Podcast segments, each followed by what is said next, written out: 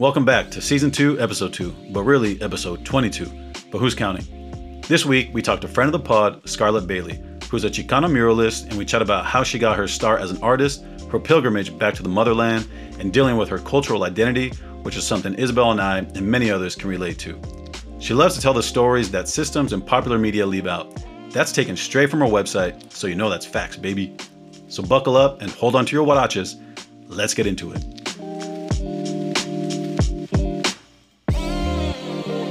Scarlett from IT, Women in Tech, hashtag Women in Tech.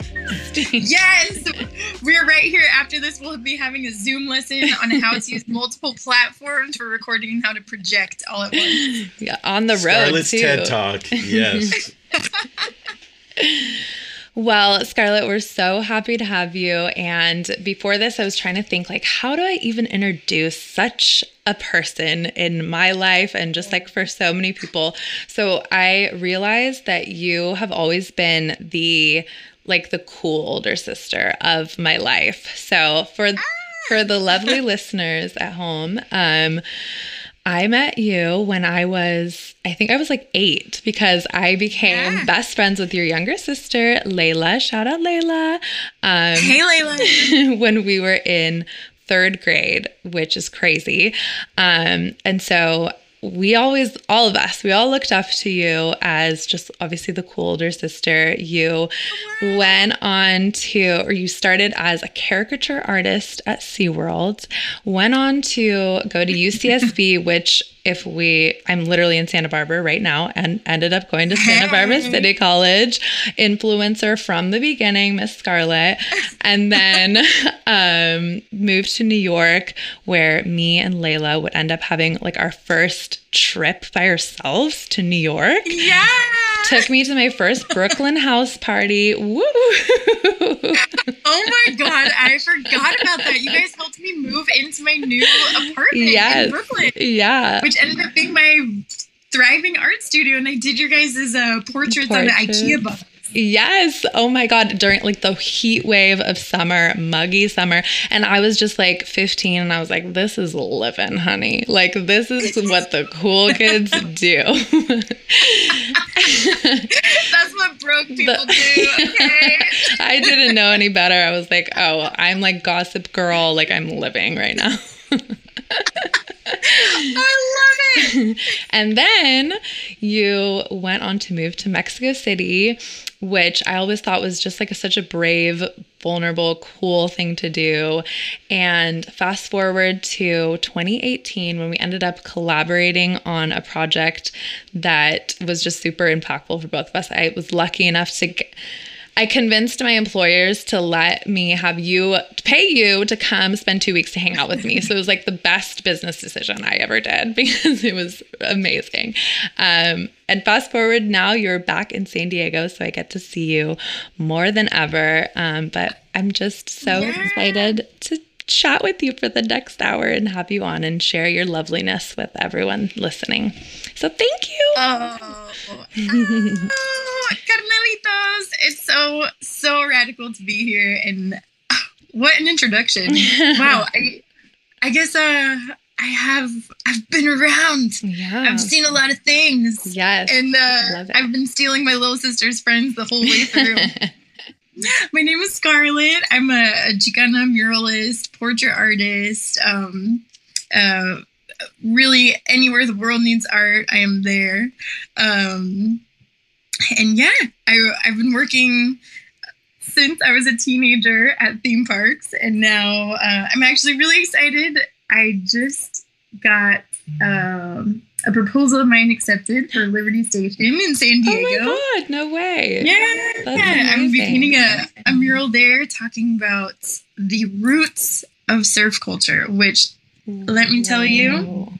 The lady started. Oh. That was a Kumeyaay lady hack. No alright? way. Yeah. Is like pretty dope. So I like I found this maestro. I went and learned how to make the Hakuayo Tule boats and just kind of yeah, Oh my it's god. very mind blowing. So my my mural is talking all about that.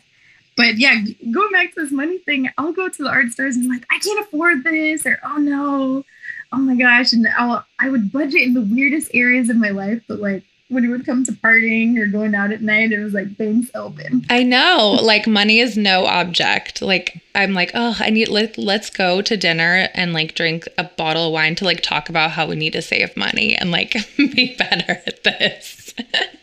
like you're yeah. like are like talking with your friend, like just venting about like, oh my god, I need to save money. I'm like, yes, I'll have another cocktail like in the middle of it.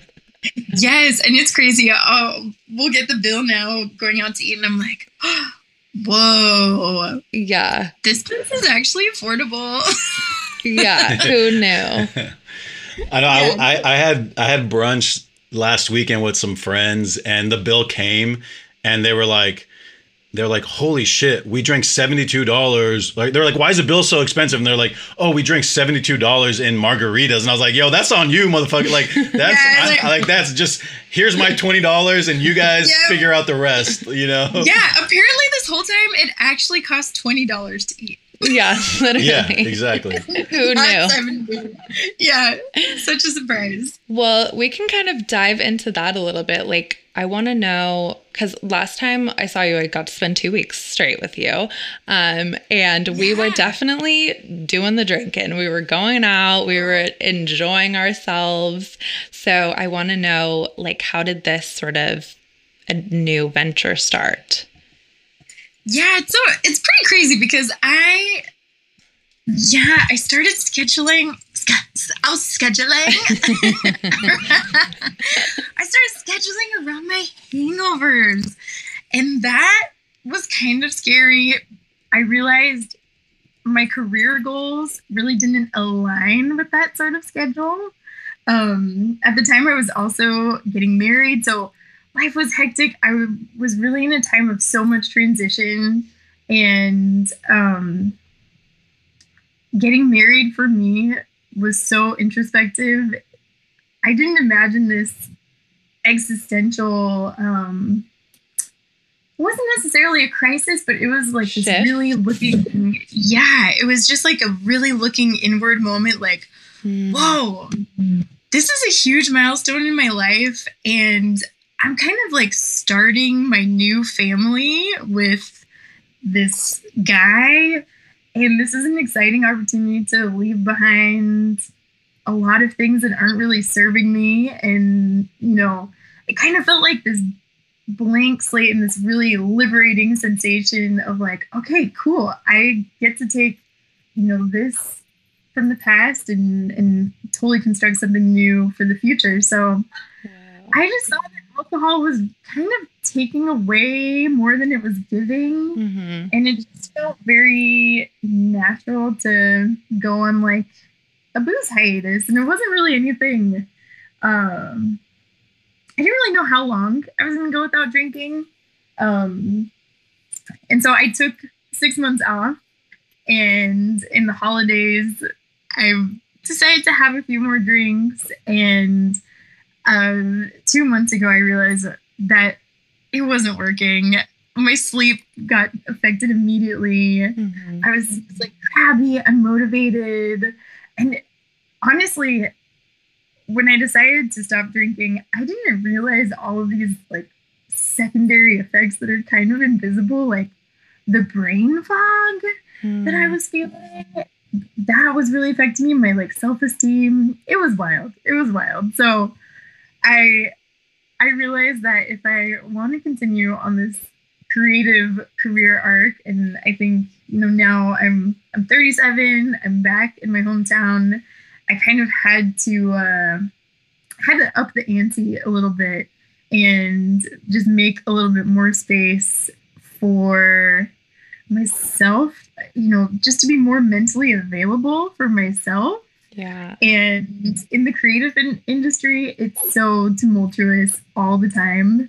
And I realized that if I wanted to like push through this, all you know, professional milestone, I I really needed to be just kind of like zen and stable Present. without like over panics. Yeah. Yeah. And the the uh existential crisis that was coming with my hangovers. So, so yeah, that was kind of how it happened. It was like quite organic. Yeah. Um, and then I realized it's like kind of trending, which I miss that it's not rock and roll to be like sober because that was really cool when I was in college. Now everyone's like, "Oh yeah, you're just like hopping on the bandwagon." I'm like, "No, come on! I was doing this first. I started it."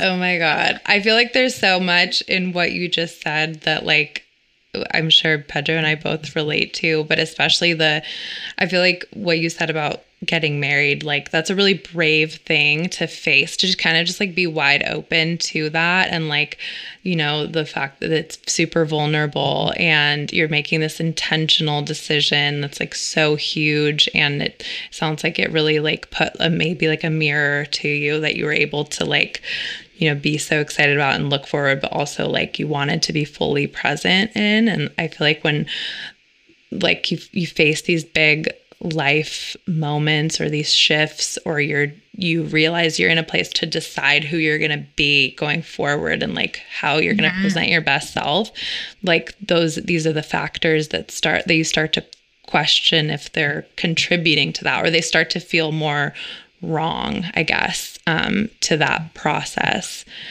mm-hmm. yeah it felt like it wasn't totally like fitting the same way that the puzzle piece used to yeah Pedro, did you do you relate to it in terms of like just feeling like no, this isn't the thing for me anymore? Yeah, I mean, I mean, I've I mean, I've kind of talked about this. Like every month that goes by of not drinking, I have like more realizations of like just different things that I want in my life or things I want I don't want in my life. And I've kind of like slowly like when I first stopped drinking, I was like, I'm for sure gonna drink again. And now, like a year later, I don't know, like I can easily kind of see myself never drinking again. Um, I, I still don't have the answer to that, and I don't know if I ever will. But like, yeah, it's just like you you start to realize just different things that you want in your life and you don't. And it just it kind of does get easier because it just becomes you just get used to like not drinking. You get used to like going to bars with your friends and not drinking and going to dinner and not drinking and going to the movies not drinking like doing all these social events and like even going to big things like friends weddings and not drinking where like that was such a staple. Yeah. and like going to concerts and like now it's just like it just becomes part of your life and it's it's not and now I kind of see it as like it's not even a big deal. And like I used to also like, I mean, like pat myself on the back, oh shit, like you went to a concert, you didn't drink, good job. And like, of course, I think you need to like celebrate those things for sure. But now it's like, it's I don't even like I don't even think about it. It's not even drinking is not even something I even bother to like. That's even my, that even pops in my head. So it's just like I don't know. It just kind of becomes naturally a part of like your way of living and then you have these like small moments like i mentioned like eating with friends and you're like oh cool i only spent $25 at lunch and not yeah. 100 $150 like my friends did. And then it's just like these small little things that are reminders of like why it's like the positive side of not drinking you know beyond just like the health benefits. Exactly. Yeah when i decided to take this this little drinking hiatus which i also i'm i'm really refreshed to hear like that you don't know uh, you're like, maybe I'll drink again, maybe I don't. But, you know, right now, I think it's like, it's cool to just be like, I, not so strict on on yourself. Totally. Um, but when I decided to take this hiatus, I was like, man, I was always the life of the party, and I was always making sure everyone had a stiff drink.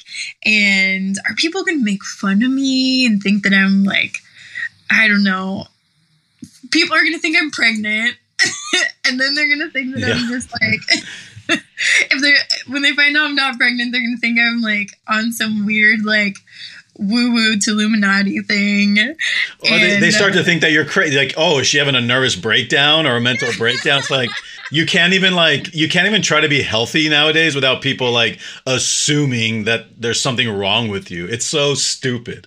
Yeah, last year over Thanksgiving, I wasn't drinking, and normally my aunt um, and I we have this this ceremonial martini that we go for and we catch up on our life and and uh, I wasn't drinking and she was like, "What? Are you okay? Is this? Do you need help?" I'm like, "I'm fine." And you know, also realizing that you still get to do all these activities. You still, nothing is actually taken away. And I actually enjoy concerts more than ever because I'm not like nervous about if I'm close to the bar or should I order a double so that I can stay watching the show. Mm-hmm. Uh, art shows I enjoy so much more. I actually have way more interesting conversations and surprisingly feel more confident to go and approach curators and and talk critically. So I don't know, in my own mind, I had this stigma about not drinking and what it looks like that was constructed based on I have no idea really. And actually taking a step away from alcohol was like, it's not really like that different of a life. It's funny you mention about your aunt because sometimes I think about, and I, I still drink, but I've def, I've like changed the way I drink and I've taken like substantial breaks. But um, I, sometimes I think it's mo like more i'm more self-conscious not drinking around my family than like friends. Like i i worry about their judgment more. I don't know what it is but like like that's just what we do when we have dinner we have wine or with my dad. Like at this point my dad is really the only person i like get drunk with like because he'll like pour mezcal tastings. I'm like all right well here we go. But like my family at christmas like we'd open like the we saved the best bottle of wine for like Christmas dinner and for some reason I don't know feeling judgment from your family is feels more embarrassing.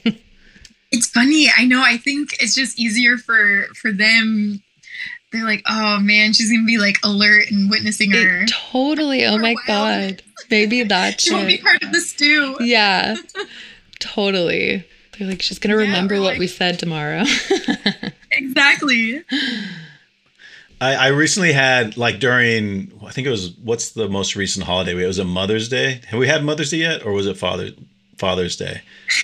We we had both of them. We, we have both. Okay, I, I, I don't know. I clearly yeah. Um, but we had some family over at my mom at my parents' house, and I was like, like kind of nervous because that family that was coming over, they they do love to drink a lot, and I was like, oh crap! Like I was like, I, to what Is- Isabel was saying is like, I was getting like, oh man, like, are they gonna be like asking me a million questions and like why I'm not drinking and like, and then it it got like, it like was the total opposite because they were like crazy supportive because they heard that they were aware that I'm not drinking anymore. So they were like bringing all these like non-alcoholic like different drinks, which was like oh, super so super supportive and like of course like i appreciated that so much but then it like it was almost like this overcompensation. And of course like it's just me overthinking shit in my head like i always do but i was just like oh man like am i gonna have to drink like try all of these non-alcoholic things that i'm like I just want to drink water today, you know? And like I felt bad because like my cousin like went to the store and like bought like Aww, the phony Negronis and like non-alcoholic beer and like non-alcoholic wine. There's all this stuff for like me that she went out of her way for. And I was like totally sweet. And I was just like, and then I felt like pressure to like drink all, like try all of them. So it was like, it was this weird thing where I'm like, I can't win. Like, like, like I feel like an asshole regardless like of the situation. But like, yeah, it's it's weird to like yeah, you go through those stages of like, okay, you're hanging out with your friends, and then they have to get they get used to you. You're not drinking. You hang out with your family, they get used to, it, and then like they accept it, and then there's just like, I don't I don't know. It was a weird it was a weird yeah. feeling. I was just like That's downing like, all this like yeah, non-alcoholic stuff. Mad hydrated. You were like yeah. Oh, the oh, most hydrated you've been in your life right there. Yeah. Wait, okay, this is dope because I want to know I want to know your guys' favorite NA drinks. I have been like loving trying all of this. I like we were talking about uh, before we started recording on this road trip up to Laguna Beach. I pit stopped at this dope spot. It's called Good On I've never been. It's in Encinitas. All my Cali people you should definitely go. The pancakes are fire. Ooh. They don't even look as good as they taste, but they are so good. And they have a little um, uh, organic market with lots of NA drinks. Oh my god, yeah. And so I, gra- I actually wanted to open this other one. Have you guys tried the the n- curious number drinks? No, No. I'm intrigued. I'm gonna open this. Okay, so I just finished my phony Negroni, which is crazy. It tastes just like a Negroni. It's so wild. and it's kind of weird. It's like I'm so used to not drinking that when it tastes too much like alcohol, I get a little bit like, oh, ew, I don't even know. I'm like a child. I'm like, ew, what is this flavor? um, but it was wild. I bought all these drinks and I was so excited to try them, and I was like, oh damn, I can like drive and drink this cocktail. I guess, right? Like, I'm. Is loud. I don't. yeah. oh my god. So I was saying earlier, I tried the phony Negroni after we left Boisson. Shout out Boisson, where we had our event, and I was in the car and I was like, really excited to try it, and I realized, oh my god, I can just open it now. But like, it wasn't like the experience of tasting it because it does taste like alcohol. The experience, it was just like it felt wrong. I was like, this is. It's not like a cup holder drink. At all, it's like Yeah. a, it's like a savor, like sit and pour it out in a glass. kind of Right, you're like driving in your car with like, like a low ball and a giant Exactly. you open it, like a slice of orange. Yeah, but I was like, I, I, need. s- I swear, officer. I Yeah. swear it's non-alcoholic. I swear. He's like, sure, Okay, lady. I'm gonna open this one. Curious number one. Ooh, I don't really know what this is. It says Curious Elixir number one is a booze free craft cocktail Hmm. infused with rhodiola to lift you up and help distress. Ooh. Oh, our herbaceous ode to the Negroni. Oh, Okay, it's like an, another. in the Negroni another- family. Let's see, Negroni Wars. This one's a little more cloudy. All right, a live taste test. Let's see. Oh my! Oh. This is like A rating- ASMR. I rating heard the between pour. one and ten. All right. Okay. give it a sniff. Yeah, give it a sniff. It's it smells it smells cinnamony. Ooh. Do you know the five smells- S's of wine tasting? C. Oh, uh, So you look at it, and okay, yeah. and then you swirl. this is for wine. Okay. then you Okay, I'm sniff. swirling. So you did the sniff, and then you sip, Mhm. and then you savor. Five. Oh. Okay. I'm number four. Sip. Yeah, just go straight to four.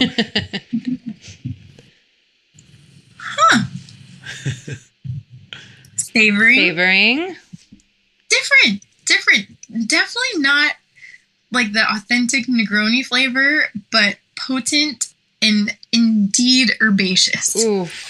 Love it. Snaps to that review. Yeah. It is Yeah. indeed herbaceous. That's what I'm gonna call my drink when I create a drink. Um, it's gonna be indeed herbaceous. yeah, don't don't ask me to spell that. Nope. oh my god, that sounds good. I feel so boring. I'm just drinking my water here. But what if we? What have I tried that has been good? Well, the phony Negroni. I like the little kins, the kin euphoric. Those little guys. Oh yeah, yeah. Those are good. Those are good. Those are good. I think I like them because they. I, well, I like the small can. Like I'm a sucker for just like a Mm-hmm. cutesy small can, and I like that it's like not really trying. It's just like something new. Like it's not really trying to be anything. It's just Right. It doesn't like it doesn't ask you to like suspend reality. You know, it's just like this is what I am. yeah, And, you know. yeah. And that label, that label is romancing. Yes. I'm like, take me there, rainbow fantasy. Yeah. Love it. Yeah. And then Yeah, I'm always I, I'm a sucker for the labels. My my graphic design side is always like, that's gotta be good if the label's good, right? Yeah, exactly. I'm the same way. I'm like, that will look lovely on a bar cart or like on the table.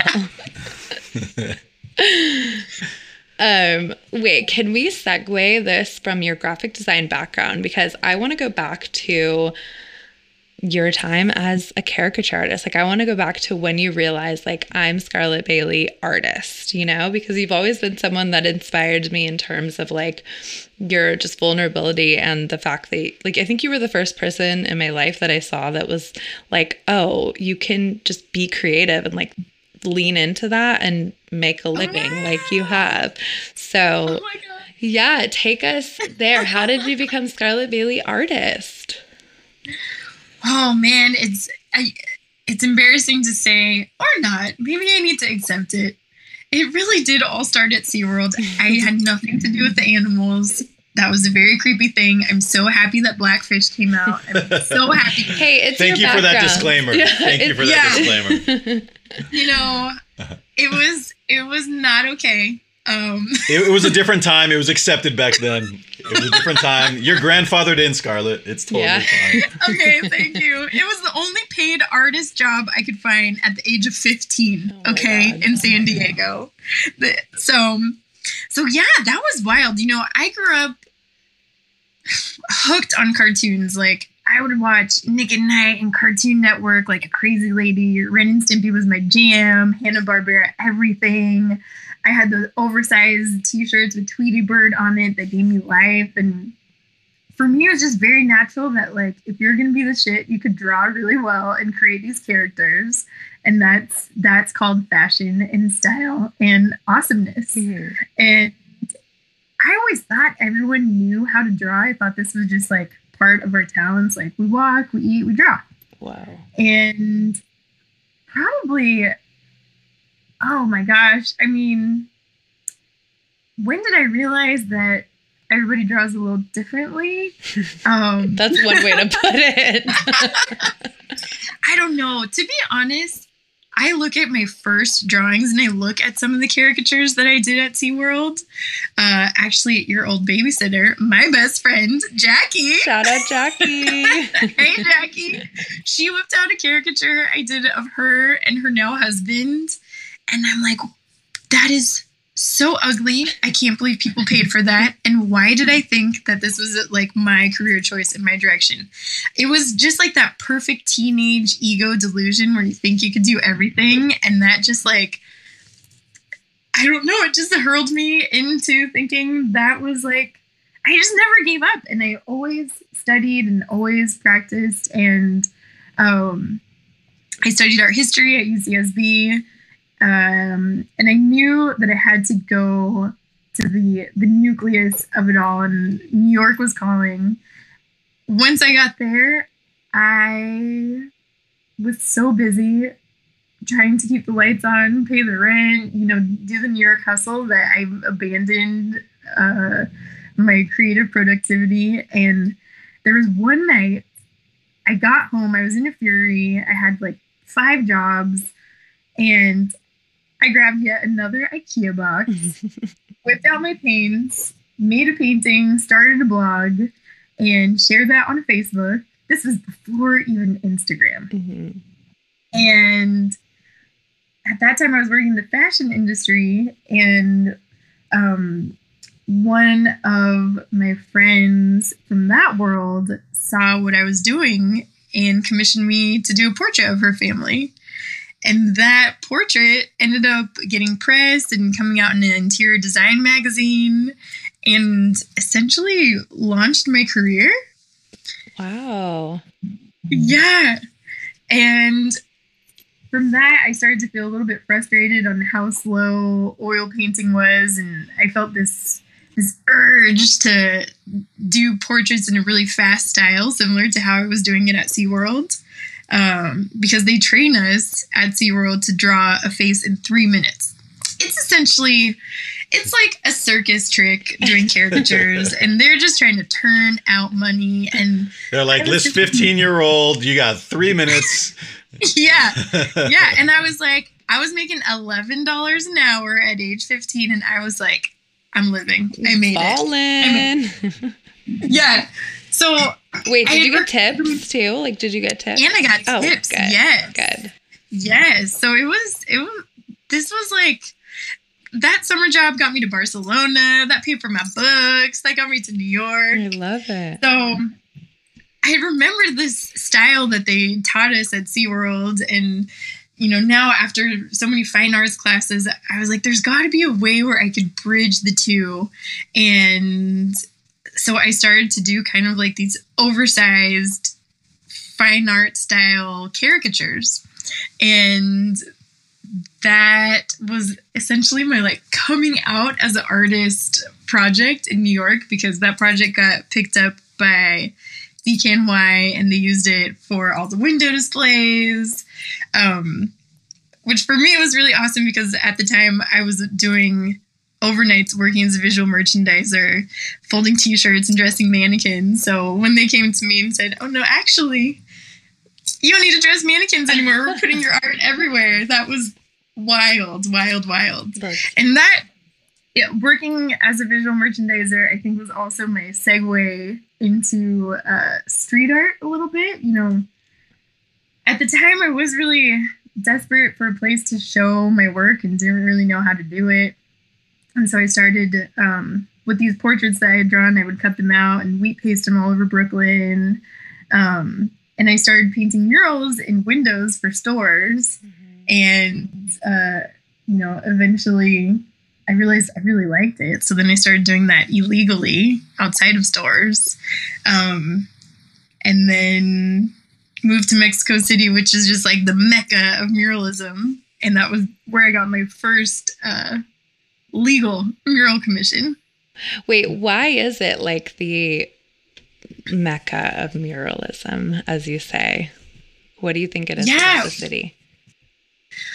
Well, there is a lot of political unrest, um, and it's a metropolis, so life is very much in public, on the street, and there's just like a very cool mentality in Mexico about art. There's so much respect for artists. When I moved there, I was so flattered. You know, people would call me maestra. I went from being like starving artist in Brooklyn to like maestra in in Mexico, and yeah, and artists know that their work is really just like a service to the people and to the community.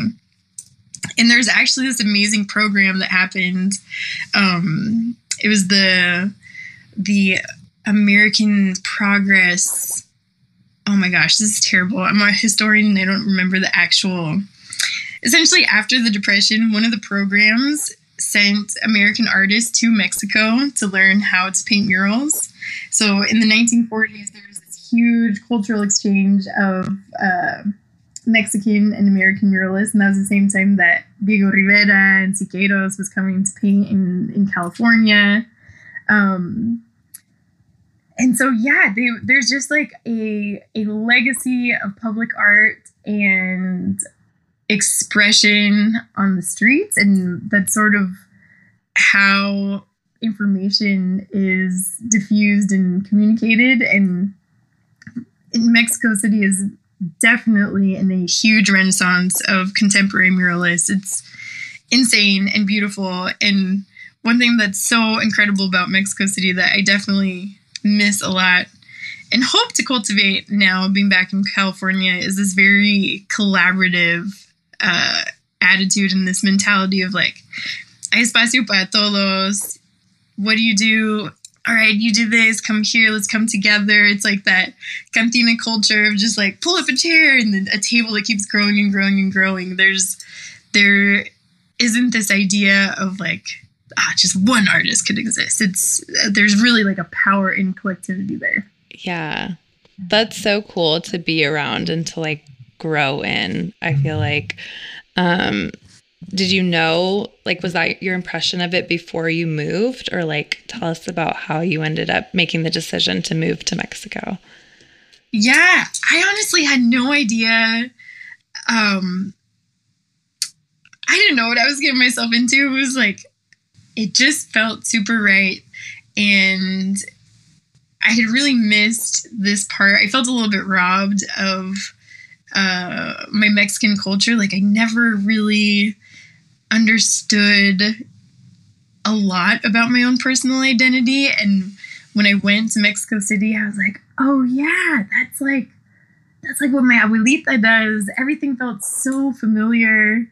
And I was like, I have to be here. I at least need to be here to observe and understand like who I am and where all these things come from.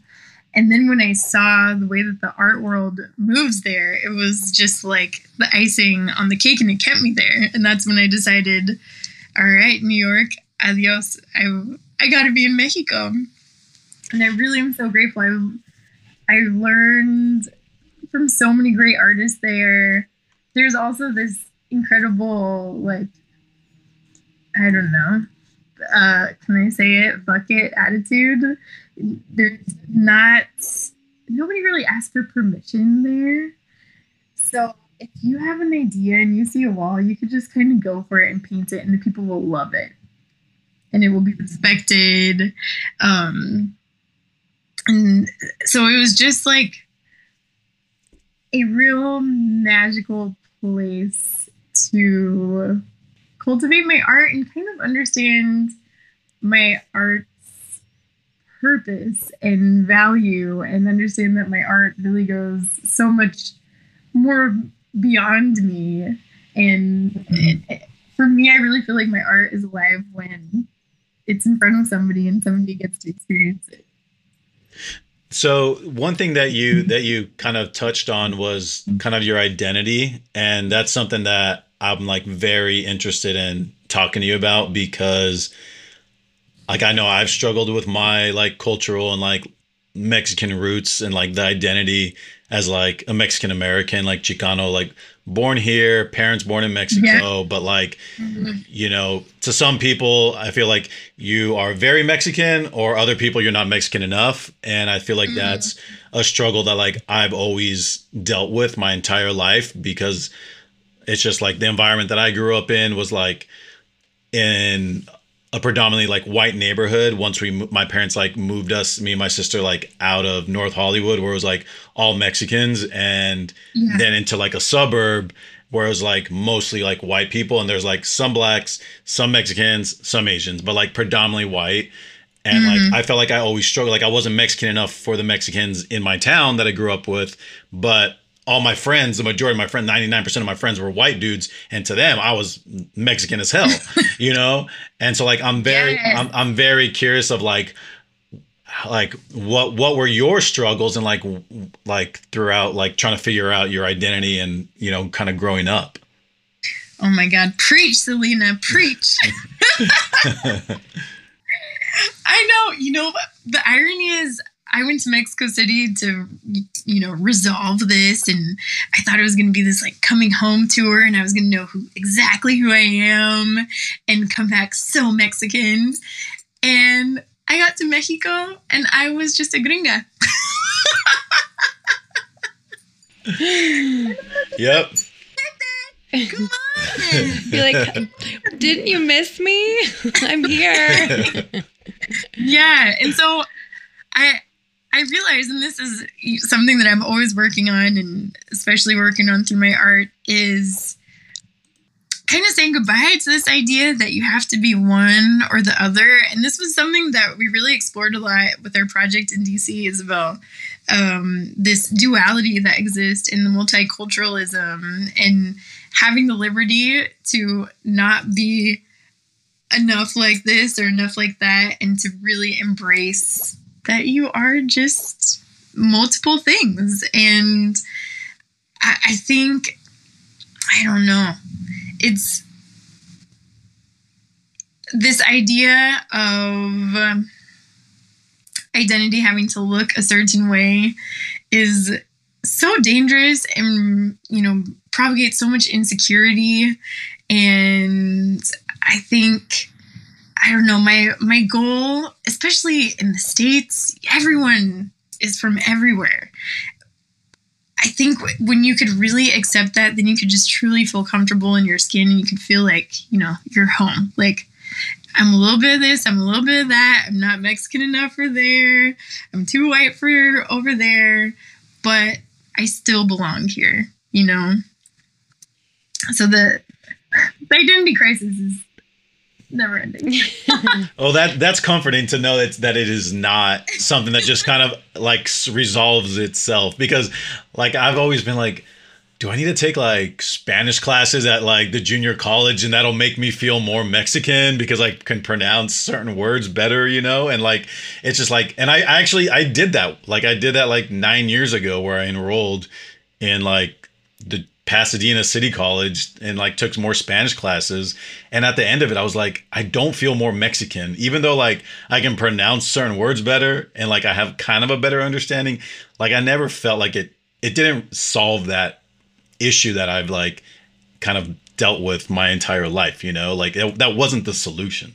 Like I thought that was that gonna. like for you like in your house what was it like what was the language scenario like Well, so my I have an older sister, so like my parents always spoke Spanish when she was born and around the house. And then when I was born, my parents were like trying to learn English. And so like they were like taking English classes at like Van Nuys High School, like when I was born. And so like my sister's Spanish was always way better than mine because I just it wasn't being talked around me as much as when my sister was a kid.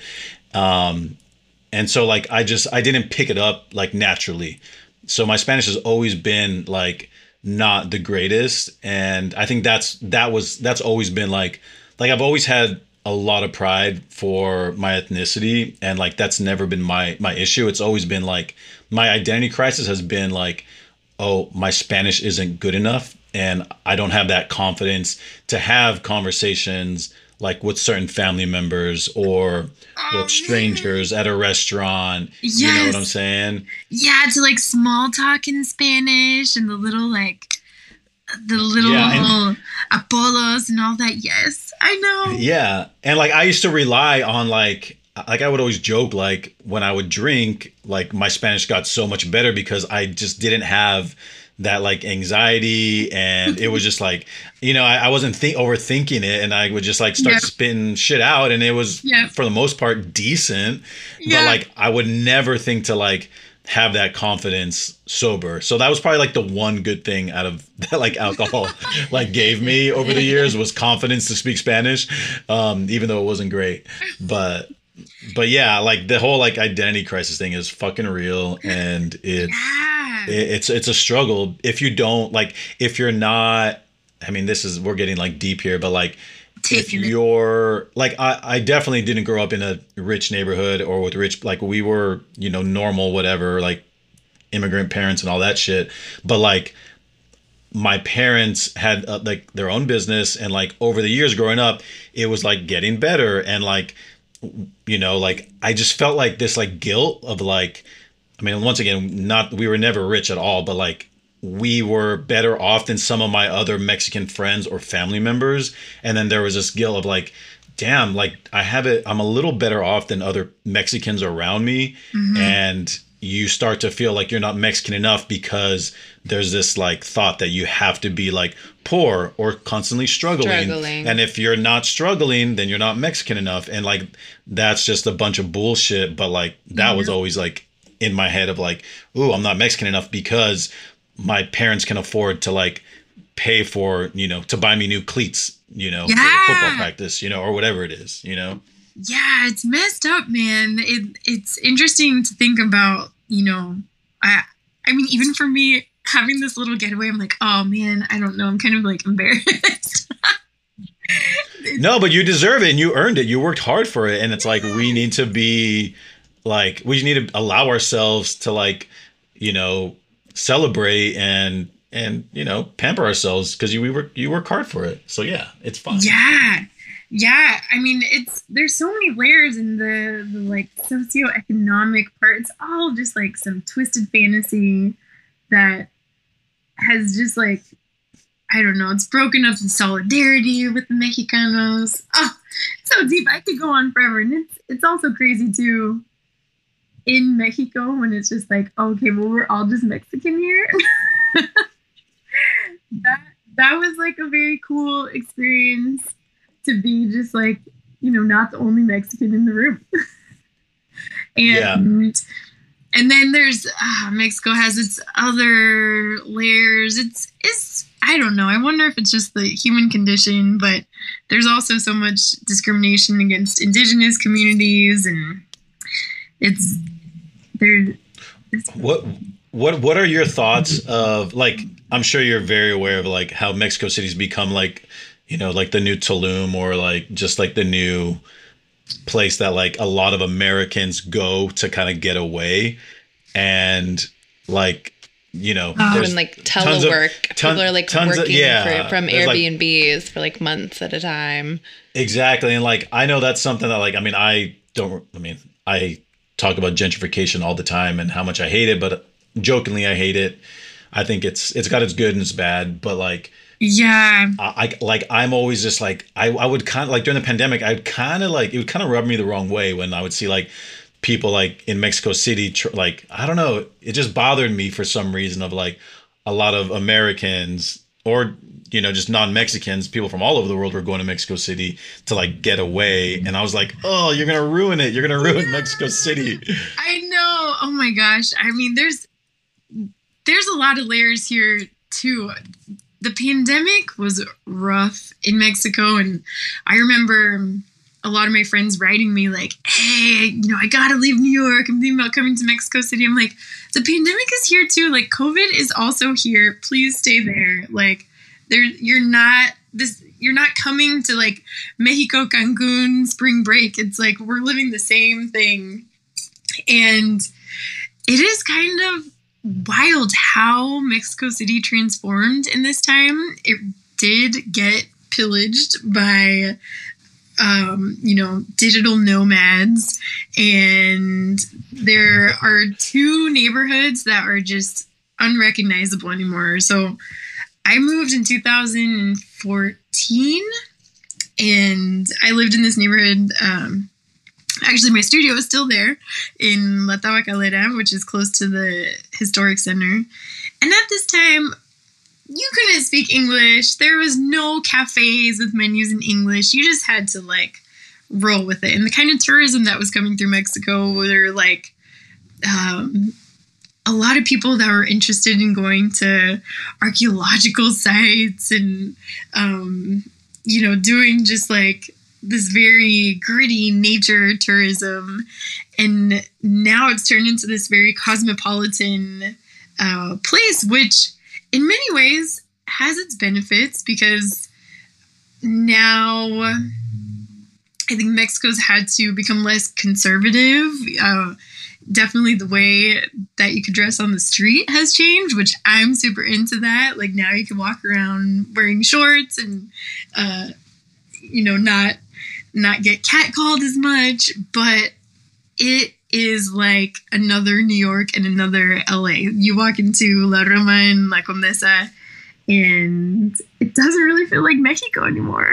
so Wow. it's yeah, it's wild, and I I feel bad, and sometimes I wonder if I am part of the problem. Um, I was really excited. I got invited as the the guest for the Louis Vuitton Mexico City guide.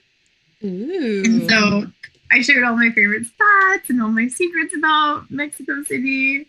And it came out after the pandemic, and I was just like, no, You're like, No, wait.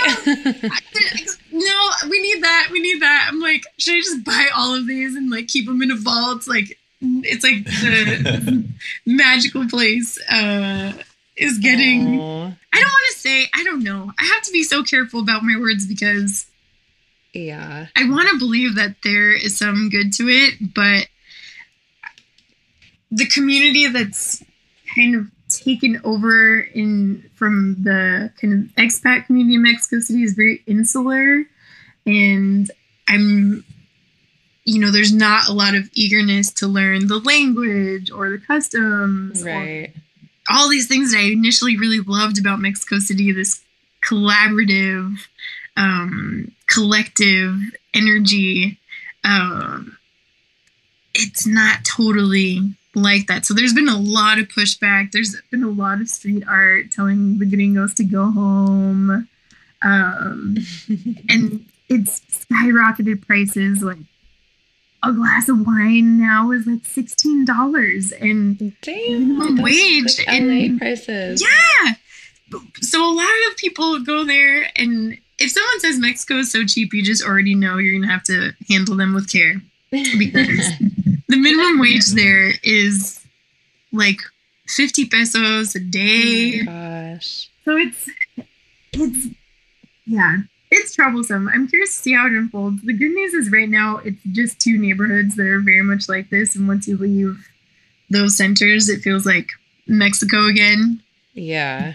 I was going to say, so you're talking about street art, and obviously, like, that's been so meaningful you in your journey as an artist. Um, I want you to tell us about Mujeres Muralistas and how that started and, like, where you see that going.